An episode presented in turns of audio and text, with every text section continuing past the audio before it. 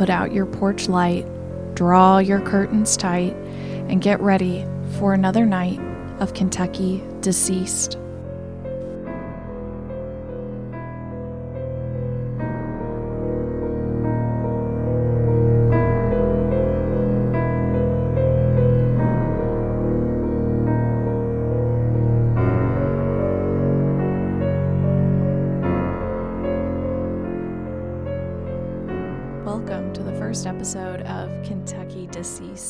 Hauntings of Frankfort.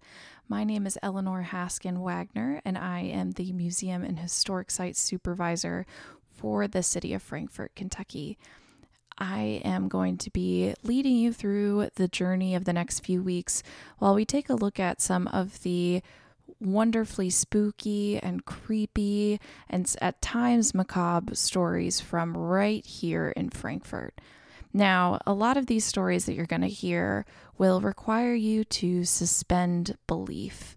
I know that's something that's hard for a lot of us to do these days when we're bombarded by social media and all things fake news versus real news.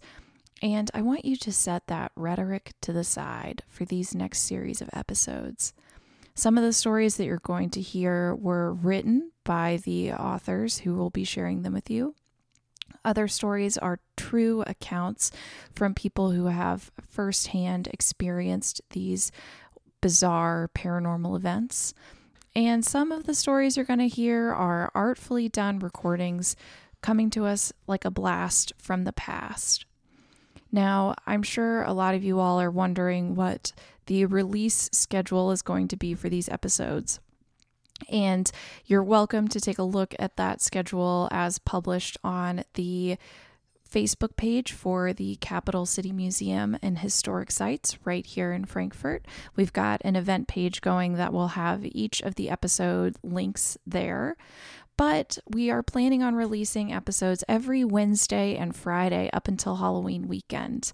But on Halloween weekend, we're going to be releasing a special two part episode that will have the original audio from the Murders and Mayhem tour by Russell Hatter, former, uh, now retired city historian. In thinking about how I wanted to kick this podcast off, I, I wanted to first share a little bit about myself, which sounds goofy, but bear with me, it is relevant. So, I am the Museum and Historic Site Supervisor for the City of Frankfort, but I am also a PhD candidate in folklore and ethnomusicology at Indiana University. I am in the process of preparing to defend my dissertation, but the content of my dissertation is all about legends. I study how and why legends migrate from place to place, which, if you think of legends as migratory, you'll start to realize there's a lot of intersections between narratives and legends of one town and that of another town. My specialty in this area of legend study falls underneath cryptozoology and ufology, which is the study of aliens and UFOs. So, those are of particular interest to me. However, I've worked very closely with scholars who study ghost stories and all things spooky and supernatural in the world of demons and poltergeists and hauntings, and I really quite enjoy those areas of study too. Now, what is a folklorist doing studying these things, you might ask? Are we trying to disprove that they happen, prove that they happen? And uh, I have a very unsatisfactory answer for you. The joy of being a folklorist is that you don't have to investigate the reality of any singular event. Rather, the fact that these stories are told by people to people indicates that they mean something, and this meaning transcends any scientific or scientistic possibility of the unknown. So, as I said at the beginning, I, like many of you, sometimes struggle with this idea of what do I believe or how can this one thing happen. But I ask each and every one of you to set aside those questions and to enjoy the possibility of the unknown, because sometimes that's a really fun way to get to engage with things. And these stories that I am offering you and these episodes of this podcast are an opportunity to enhance that ability to engage with possibility. Moving from this little brief discussion of folklore and belief, I want to turn now to the content of our very first episode. Now, I've given this a lot, a lot, a lot, a lot of thought, and ultimately, I have decided to share with you something that I have found in the museum. Well, to be honest, saying that I found it is a bit insincere, as the current city historian, Beth Shields, is actually the one who placed this on my desk. Now, we're not sure of the provenance, we're not sure where it came from, who put it together, or any of the material therein, but for the safety of those who are mentioned in the material I'm about to read to you, I've decided to change the names of both the people and the places. Now, I'm doing this because these events that I'm going to tell you about occurred in the 1960s, but Frankfort is a small community. And in my short time here since moving in August of 2021, I've realized that everyone knows everyone. The six degrees of separation doesn't really apply to Frankfort, it's more like one or two at the most. And since the material I'm about to read you has no concrete origin, I cannot find or figure out who I need to ask if I can publish this material. So, to protect myself, protect the individuals listed here, we are going to change their names. The objects I am going to tell you about, however, I am going to put on display at the Capital City Museum in the upstairs corridor. I am planning on doing that in the next week, so I have some time to make sure that I lay them out in the appropriate manner. So I encourage each and every one of you to stop by the museum after October 16th in order to check these items out if that is something you would like to do. The museum is open Monday through Saturday from 10 to 4 p.m. And we encourage guests at any and all times because admission is free. Who doesn't like free things? I want to provide a little bit of context for the things that you're about to hear. So, as I've said, Beth Shields, city historian, has been going through the files at the museum, trying to get an inventory of everything that we have available. Previous city historian Russ Hatter did a fantastic job of documentation and collection, but in his absence at the museum now, we're trying to fully understand everything that he documented and collected. So, Beth has been working very hard to try and understand the sheer volume of things in our collection. She knows that I'm working on this podcast and that I love all things supernatural and paranormal. So she did me the wonderful kindness of pulling out any and all files related to paranormal events in this collection that Russ Hatter put together. And I've looked through these files. They have a lot of content, some of which you're going to hear in the following episodes of this podcast. But one folder really stuck out to me. It was labeled occult and it had this really dark brown patina. It was clearly older and it had a lot of clippings from the uh, Inquirer, as they used to call it back in the day, which was a kind of um, pulpy, you know, checkout counter, last minute throw in item that included articles like, you know, um, Jesus came down to visit my family and ate dinner with us uh, last Thursday, or articles about, you know, scandalous bat boy uh, marriages or dating or whatever it might be. And so a lot of these articles dealt with the Bermuda Triangle, a lot of them dealt with, you know, speaking in tongues and things like that.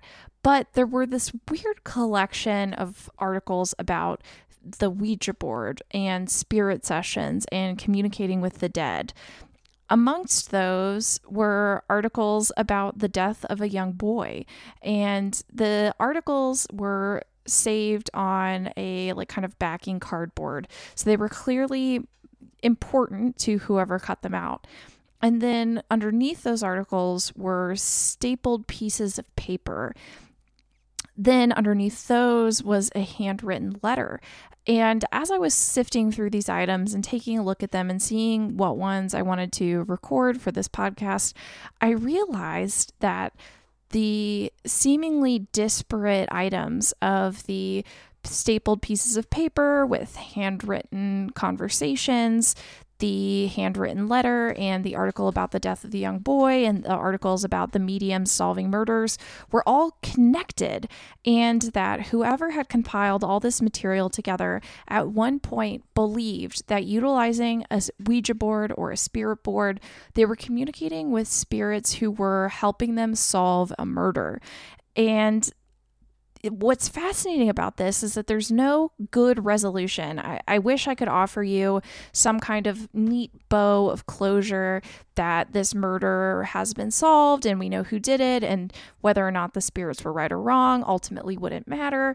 However, I've done some digging in this case, which is from the 1960s, and I cannot for the life of me find any contemporary or even um, you know, contemporary now and contemporary then articles about this unsolved case because in this article that you'll hear me read here momentarily you'll hear that it was done and dusted. It was written up as you know just a death. It wasn't believed to be a murder necessarily. However the people who did these spirit sessions truly believed that they were communicating with spirits who were helping them solve this murder. At times, these spirits were really helpful, and at other times, they were evil, is what these people called them. So, some of the spirit sessions I'm going to read to you don't really seem connected to this death. However, the handwritten letter that I will also read to you clearly indicates that these spirit sessions are closely tied to the idea of solving this murder. And more than that, you'll hear that there are moments where the spirits are asked to help find missing items or find stolen items, all of which are pointing to this type of you know, solution that's offered by reaching into the unknown. If you are very familiar with Ouija boards, the first part of this is going to be a little bit boring for you. I'm just going to be honest. However, it's important context for those who maybe aren't familiar with the Ouija board or don't really know the history or the background of the Ouija board. And along with these articles and spirit sessions that I've talked about, these informational materials were found amongst this folder. So I think it provides important context in the eyes of whoever put this together. And again, we, we don't know who it is. There's no clear indication of where it came from or why it was put into the museum archives, except in that it relates to Frankfort and events that are semi paranormal or bizarre in Frankfort. So I invite your curiosity, I invite your interest, and I invite you to come to the museum and take a look at some of these documents yourself. Anyway, without further ado, let's get into a little bit of the background of the Ouija board.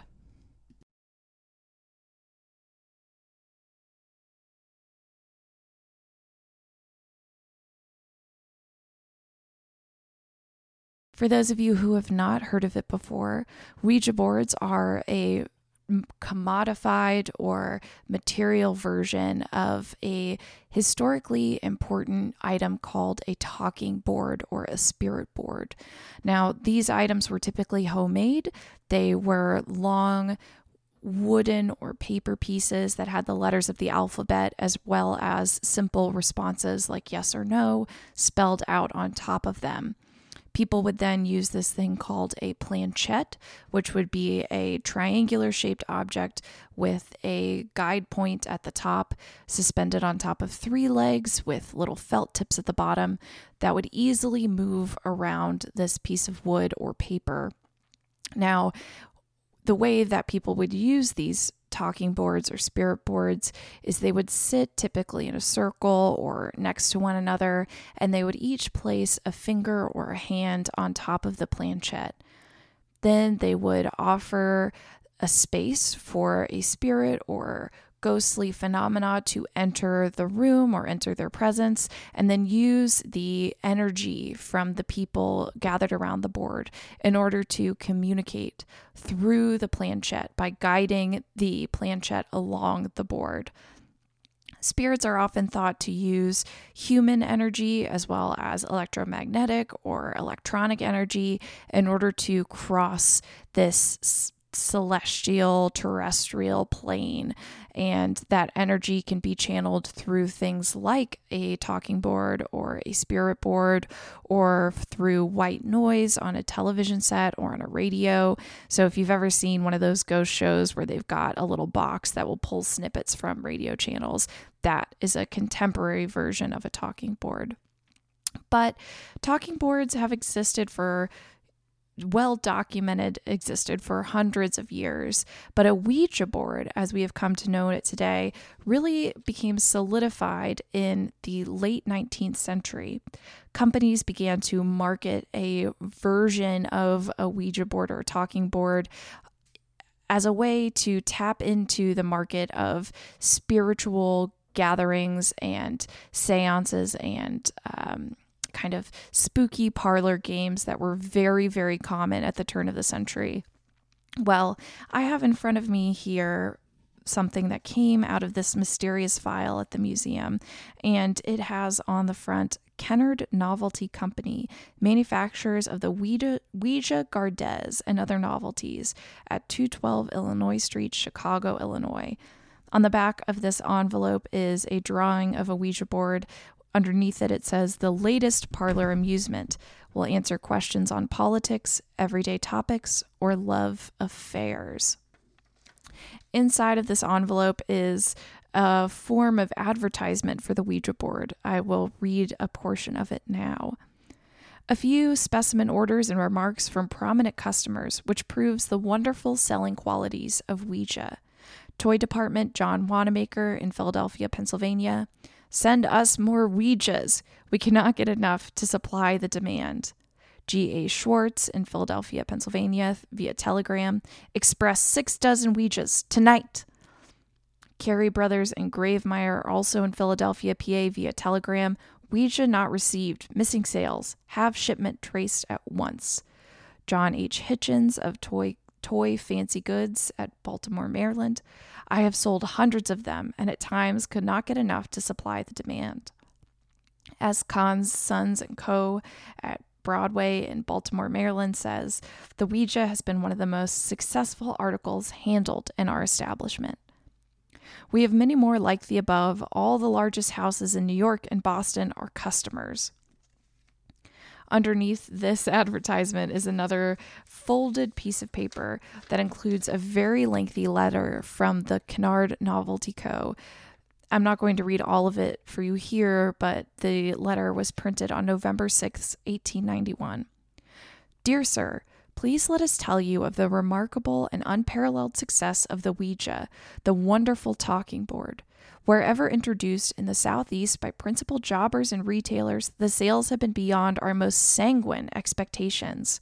Were we to tell you all our actual sales during the recent warm months when persons are not supposed to sit in their parlors playing any game, you would scarcely credit them. There is certain fascination in trying to solve the mystery which sells the board. Unlike other games, it is always new and fluently talks of love, politics, science, and all other subjects. Past, present, and future events are predicted with marvelous accuracy, and the more you play, the more mysterious it becomes, and naturally, the more fascinating. As an instance of what has been done with this great seller, let us cite you the case of New York City alone. The first board was sold there on March 5th last, as the demand prior to that date from Philadelphia, Baltimore, and Washington exceeded the capacity of our Baltimore factory, although working night and day. From that date to October 1st, which includes all the warm months, the sales in New York were over 32,000 boards. We are prepared to prove this statement. Caution all good articles have their limitations. There is only one Ouija, and it is protected by United States patent and copyright, and we warn the trade against all infringements of same, by whether name it is called, and we will prosecute all such infringements of our own protected legal rights. Our success is due to a secret which has never been discovered.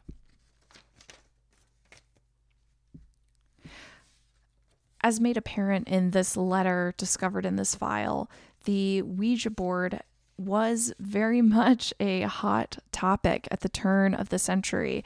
It was a desirable item to have in any one home for the degree to which it allowed people to commune with the unknown, the spiritual, the deceased, and to learn the possibilities of love of past, present, and future, and to try and connect with this otherworldly plane. Oftentimes, people would cite being in contact with friends who have long since passed, family members, grandparents, people who are more like guardian spirits, and they would engage in conversations days and days and days, nights and nights and nights, talking to these same individuals over and over and over. Ouija board users frequently cite being able to stay in reliable contact with one or two consistent spirits who serve almost as guides through the spiritual unknown. However, as the 19th century as the 1900s creeped into the plane of our existence and seances and parlor games began to become less well liked and, and, the beginning of satanic panic really started to creak in around the middle of the 20th century people began to distrust these spirit boards ouija boards as we have called them and we began to see kind of this turning of the tide an article found also in this file from awake magazine says the ouija board harmless amusement or deadly threat Hang on to your Ouija board, folks. The occult arts are rising again, declared a New York newspaper in 1967. From the gloomy haunts of the Manhattan mystics to the raunchy halls of the West Coast cultists, a psychic wave is swelling. Sales of Ouija boards tripled during the past year, the same source added.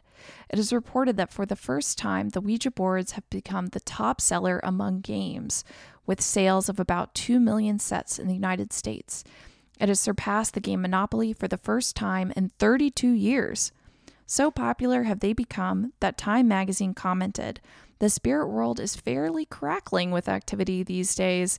Even the Harvard University co op sells out whenever it stocks them. Widely advertised, they are presented to the public as a way of increasing psychic powers. One advertisement declared, Reach into the unknown, place your hands on it, and ask a question. Concentrate, and your question will be answered. The inventor of a better Ouija board claims it is so spellbinding that it will draw you and your friends into the inner world of amazing mysticism. Many of those who use the board claim they can even communicate with the other world.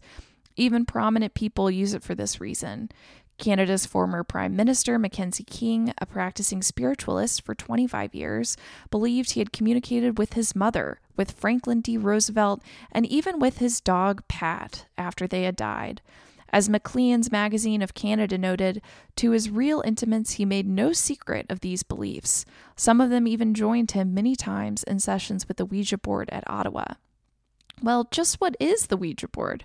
Is it merely an innocent amusement, or is it really a means of communicating with spirits in the other world? Its background. In the 1890s, a Baltimore manufacturer put on the market a device that was called the Ouija board. The name was derived from the French and German words for yes. While there are now several variations of the board, it is generally a rectangle about 2 feet by 18 inches and a quarter of an inch thick. Its surface is polished smooth and contains the letters of the alphabet in two arcs. Below these are the 10 numerals in a straight line. At the upper left hand corner is the word yes, and at the upper right hand corner, the word no, with goodbye at the bottom. The most important part is the small heart shaped indicator that sits on three pegs shod with felt. At the pointed end is a transparent disc pierced by a pin. This points to each letter to spell out the message. The first detailed account of a similar device comes from the 4th century Roman historian. He tells how a band of conspirators determined the name of an emperor's successor by suspending a ring from thread over a disc around which were printed the letters of the alphabet. The ring, it was claimed, pointed to the letters that spelled out the name of the emperor's successor. There have been other varieties of this pendulum type indicator. They all bear a similarity to the Ouija board. One ESP game played today utilizes a pendulum instead of the heart shaped indicator for pointing to the letters. Whose qualities are displayed? If these messages originate with God, his angels, or the spirits of dead persons whom God has taken to heaven with him, then we must expect them to reflect God's qualities. The Bible, God's Word, says that God is love. It also tells us that God is a God, not of disorder, but of peace. Also, God declares that his name and purposes must be known by those who represent him. Hence, these godly qualities of love, order, and peace, as well as information regarding his name and purposes, should be highlighted in any communications for which God is responsible. But are these things highlighted through the Ouija board? Note just a few of the many thousands of examples that can help us determine the source of these messages. One person wrote to the manufacturer of his Ouija board and said, I have one of your Ouija boards and use it a lot with my friends. With mine, it gives very good answers early in the day and very dirty answers at night. It feels like someone's moving it. Good answers than dirty ones? Is that consistent with God's love, His orderliness, His morality? Another verified experience is the following. One woman had been using a Ouija board, which led to an automatic writing. Within two weeks, the spirits were whispering obscenities in her ears. She then felt them in her bed. She had been driven to near insanity by the experience. Was this a display of godly qualities at work? In another instance, a woman started to study the Bible. Previously, as a young girl, she had often talked over her problems with a voice that she thought was God's.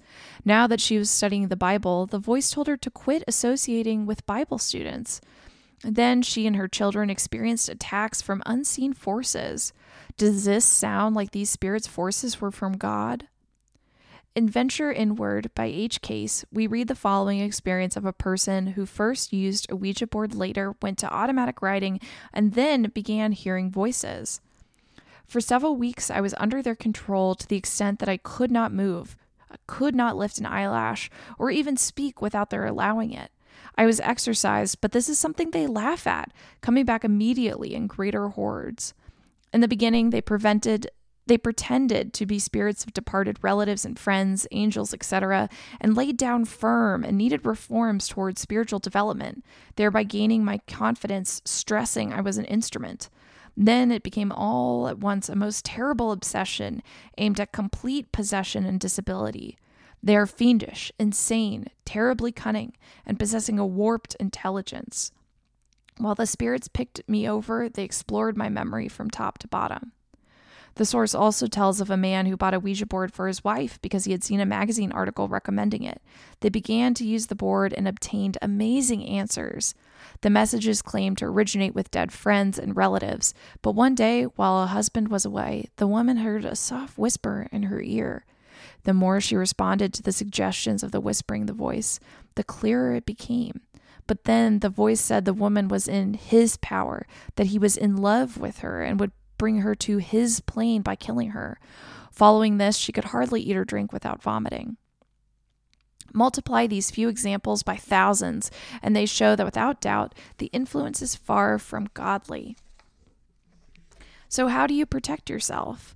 For one thing, have absolutely nothing to do with any manifestation of extrasensory perception, ESP.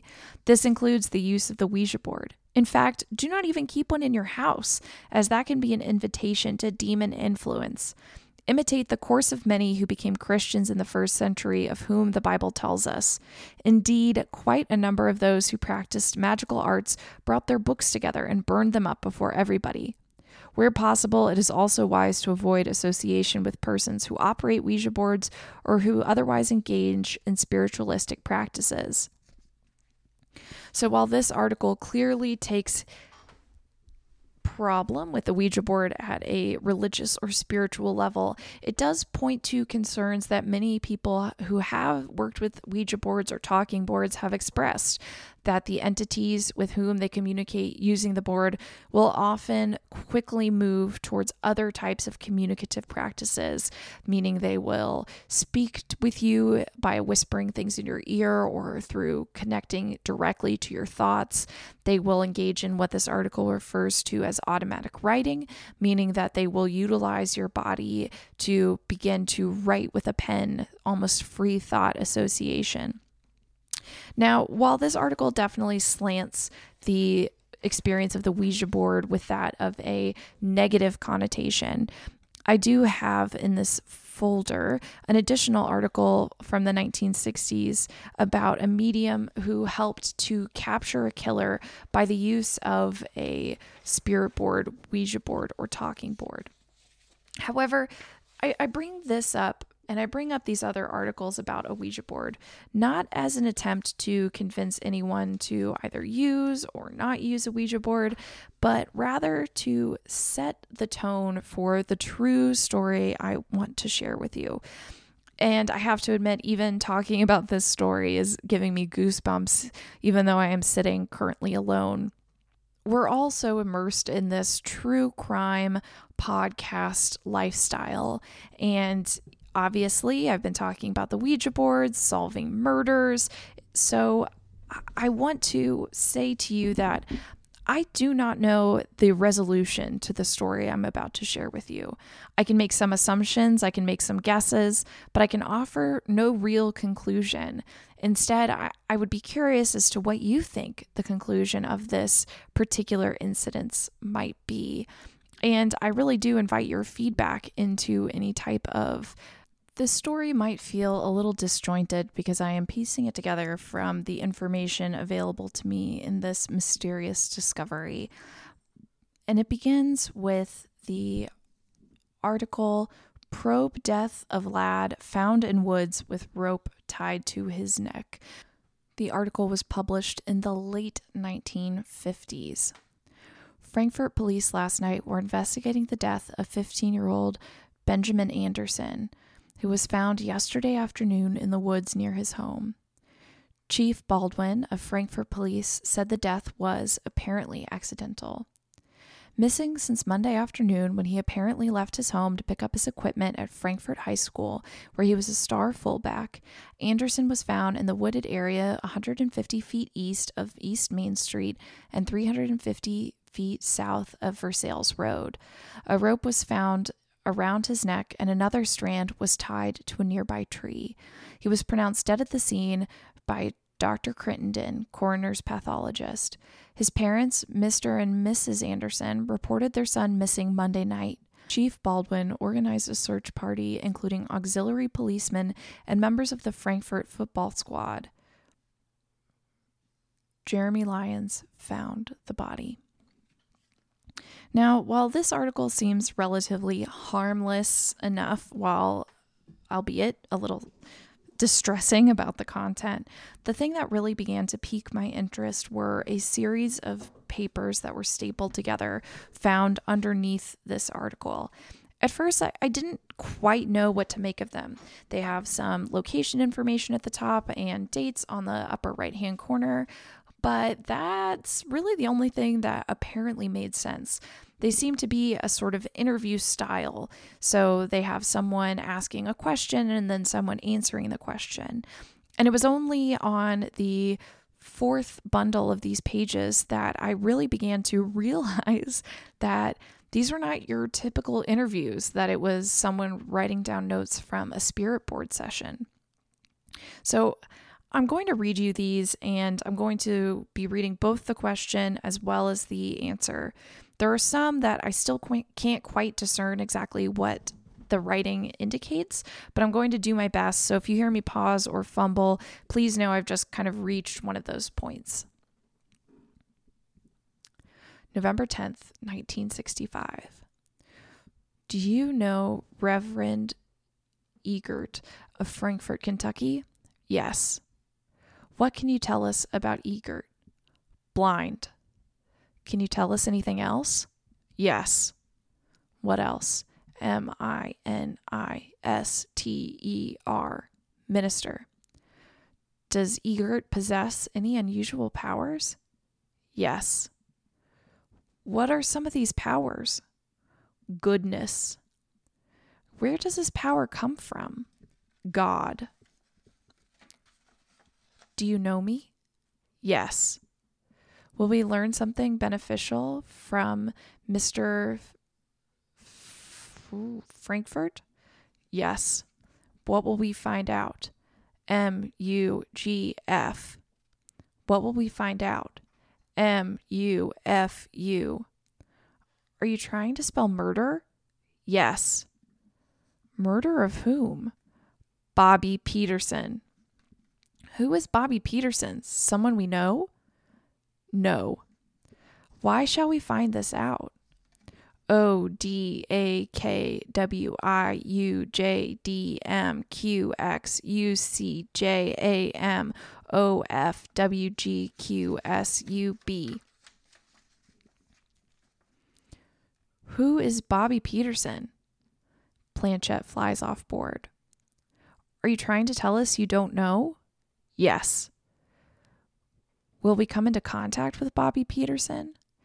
U A I W E K F J E U D I U C I D V R E W Q T C I C T C Y C T Z.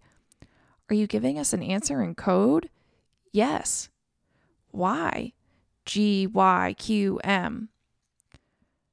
Do we have guardian angels? Yes. Can you give us Franklin's guardian angel's name? No. That concludes the first set of papers. The second set doesn't have a date, but it was tucked behind this first one. Can you tell me what mine's name is? No. Does Franklin have a power from birth? Yes. Tell us what that power is. E V I K L. Does Franklin have an evil power? Yes. What is it? 2 C D E A C U C. Is this in code? Yes. How do we decipher the code? You ask devil. How do we ask devil? D E W, ask, die, D T C A W, would, D T C A Y, would.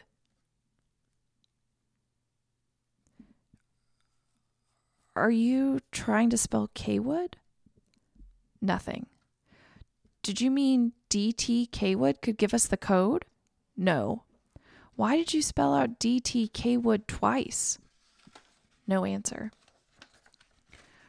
Do you know where the power failure occurred? Yes. What state did it occur? Northeast.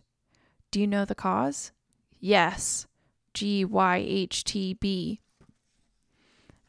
And that concludes the second bundle of papers. So, there are a few things I want to tease out from this before moving on. The first is the series of letters that seem to come about through the communication with this spirit board.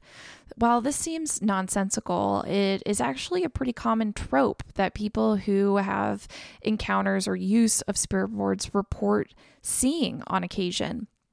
Oftentimes, this is ascribed to spirit confusion, lack of clarity, maybe a disrupted thought process of one of the people who is doing the communication. It's kind of unclear. I mean, we don't really have any explicit answers for why those kind of things occur one of the things that is so fascinating about these papers when you see them in hard copy is that those who are doing these sessions are trying to divide out these words and decipher what the code might be.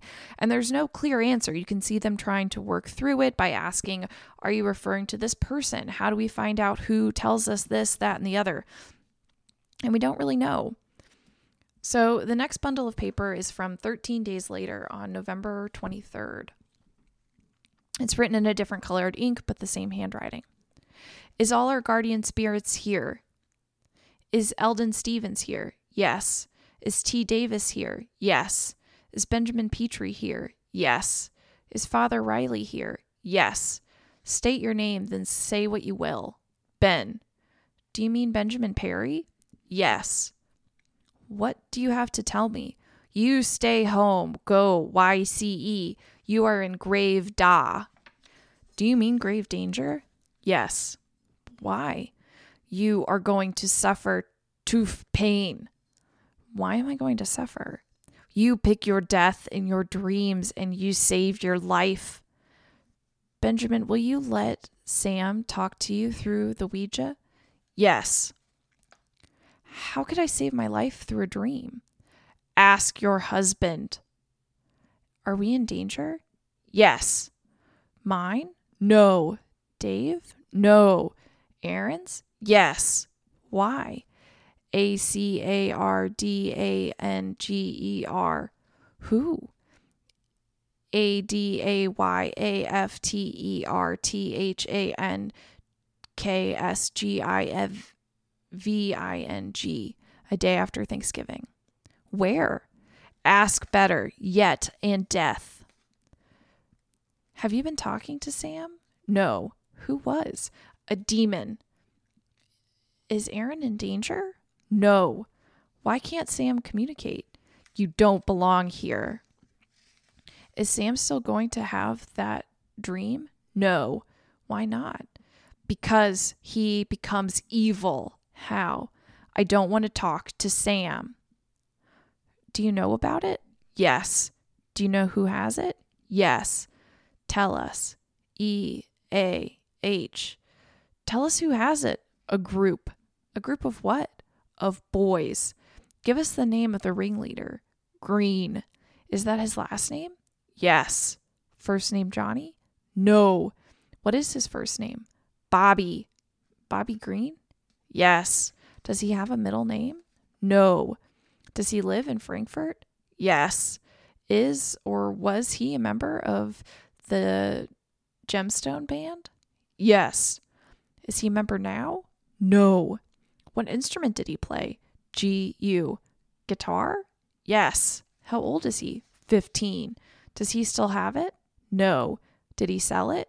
Yes. Who to? To a store? Yes. To what store? F I C L E S. Do you mean Fincors? No. H U S. House of Guitar? Yes. How much money? 28. Do you know the original cost? 305. Because God does not want. What is being used for now? To Y. Who is playing with it? H O. How can we get it back? Call Bobby Green's parents. Will they help us? Yes. What is his father's name? Ted. What street? Grandview Drive. Should we call there now? No. Give us the phone number 223 2505. And that concludes this bundle of paper. This is from the same date, and admittedly, it, it could be before the session that I just read. I, I am uncertain. Um, it, it's hard to kind of decide really what order they go in, as they're dated the same, they've got the same year, but they're written in different ink colors. Well, to be honest, one is ink and one is pencil. But here's the second one. Father Riley, are you with us? Yes. Are you aware of Charlie? Yes. Is Charlie a morally virtuous man? No. Has he had any affairs? Yes. How many has he had? A dozen. Can you give us any of their names? Yes. Please give us the initials RG, RG. Is there anything you want to tell us about Charlie? No.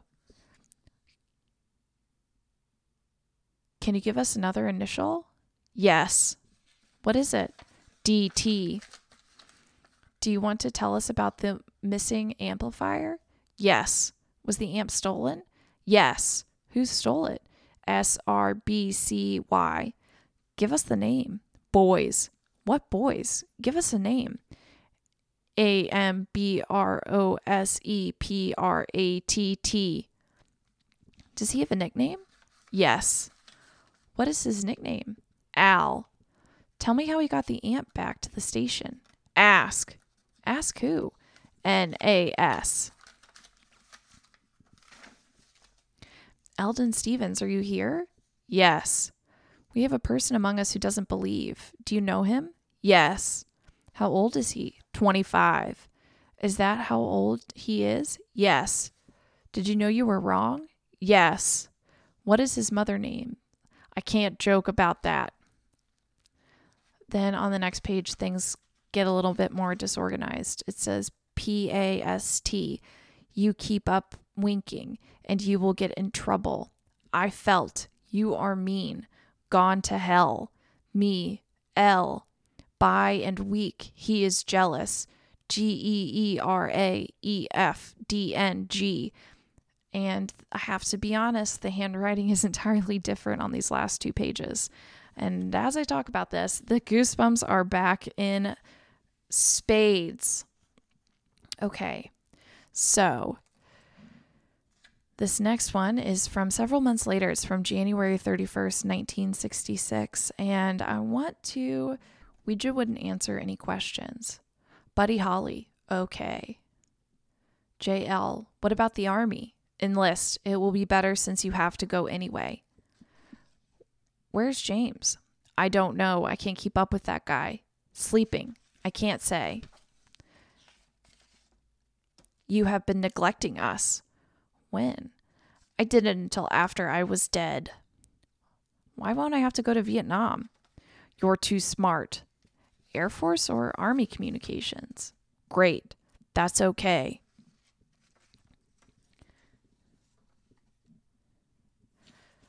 The last bundle of papers is undated, and it is the one that I don't even like holding it.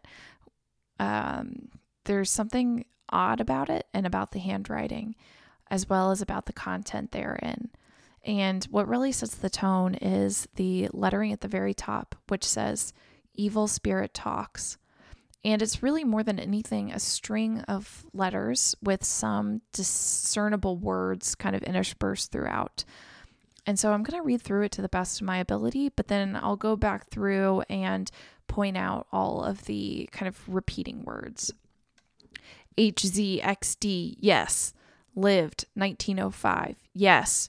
Rosie's mama, yes, yes. Prove. Mamie C, Mill, Mama, HMD, no, no. Spell first name. SMF, yes, no, no, not funny. R, no, no. L A M B, L A M B, L A M B, T A K M B, J D, no, no, M. So we have a lot of MAM as well as LAMB, uh, something about living in 1905, Rosie's mama. But there's no context for any of this. I, I don't really understand what it means. However, on the next page, we get A D A M A J N F E uh, I A B C D E F G J A D N F O F A C D J C. Yes, Cassius will speak. Yes, say something. Yes, number of mem a m a m a s i x n o w j w e x j r e j m k. Yes, ever Adam spirit. So here we see a lot of repetition of the same letters and a lot of the same words repeated over and over and over, which it's interesting that this has Evil Spirit Talks written at the top.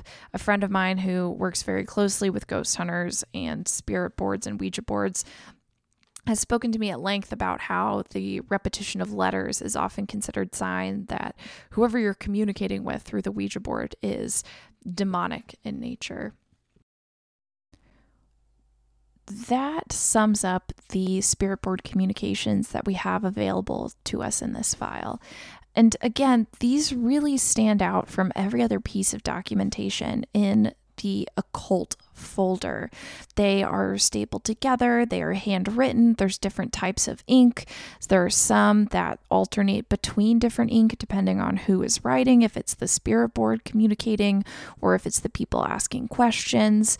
And I, I know I've said this so many times, but we don't know who did these sessions and we don't know really what led them to want to do these sessions. What we do know is that the content of these sessions focus on people who maybe don't have the best intentions in their communities, people who have stolen amplifiers, people who might have committed some heinous crime against the young Anderson boy, people who might be doing awful and terrible things within their community. And so when I was reading through this file, it, it became clear very quickly these spirit board sessions were trying to accomplish something.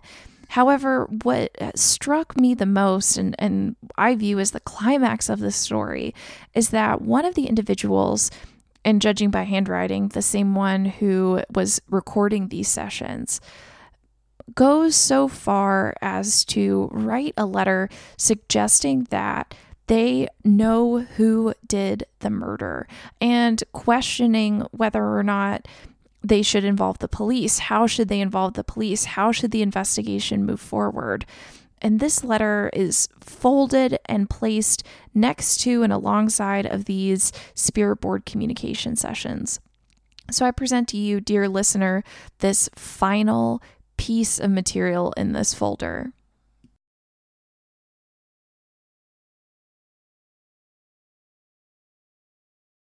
Anderson was killed. Was he murdered? By a Catholic nun whose last name was Adam? Why was he murdered? And who is Mary Porter? What was wrong with her? How old was she? Is it right for us to explore this mystery?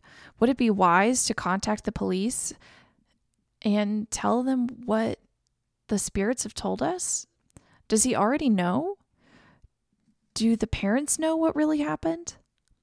I realize if the truth came out, it would escalate a scandal. Should we let the truth come out regardless? I have close friends who are looking into this, but is this the correct move? And then that's it. Uh, there's nothing else about this murder or not murder, death, about the spirits, about Ouija boards.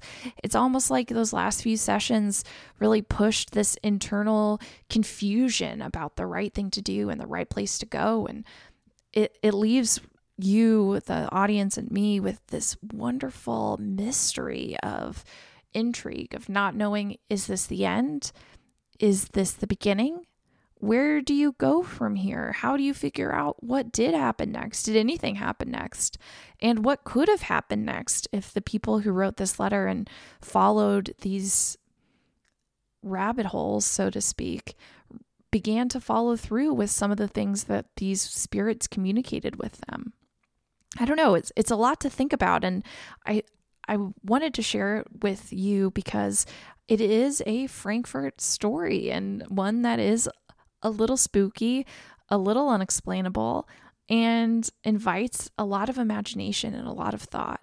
So, as I said at the beginning, I would love to hear what you think happened next, or if you know maybe the events that I'm talking about, I would love to speak with you more as well.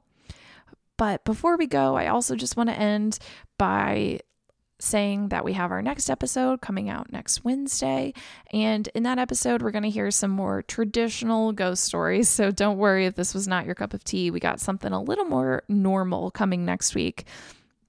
And uh, we're also going to take a second to thank the people who made this episode possible. It would not have been without Beth Shields and her discovery of this very mysterious series of items. So, thank you so much, City Historian Beth Shields, as well as to the support of the Capital City Museum volunteers and staff for helping this podcast happen and with the support of people like you. So if you're interested in this topic, please shoot me an email at ehaskin at frankfort.ky.gov, or you could also support us by sending this episode along to any family or friends who you think might enjoy it too. Thanks so much for your time, and we're looking forward to being a little creepy next week too.